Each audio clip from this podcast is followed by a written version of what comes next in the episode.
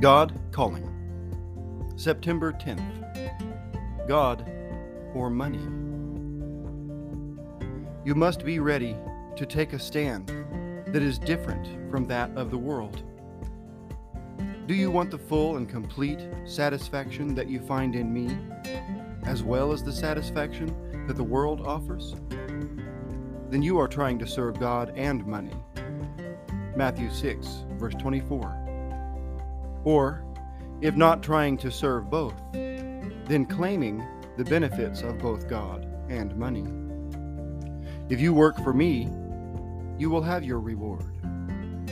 But then you turn to the world, to human beings, and expect that reward too. This is not right.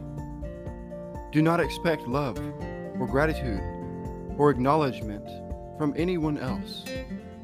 I will give you all the reward that is necessary. Amen.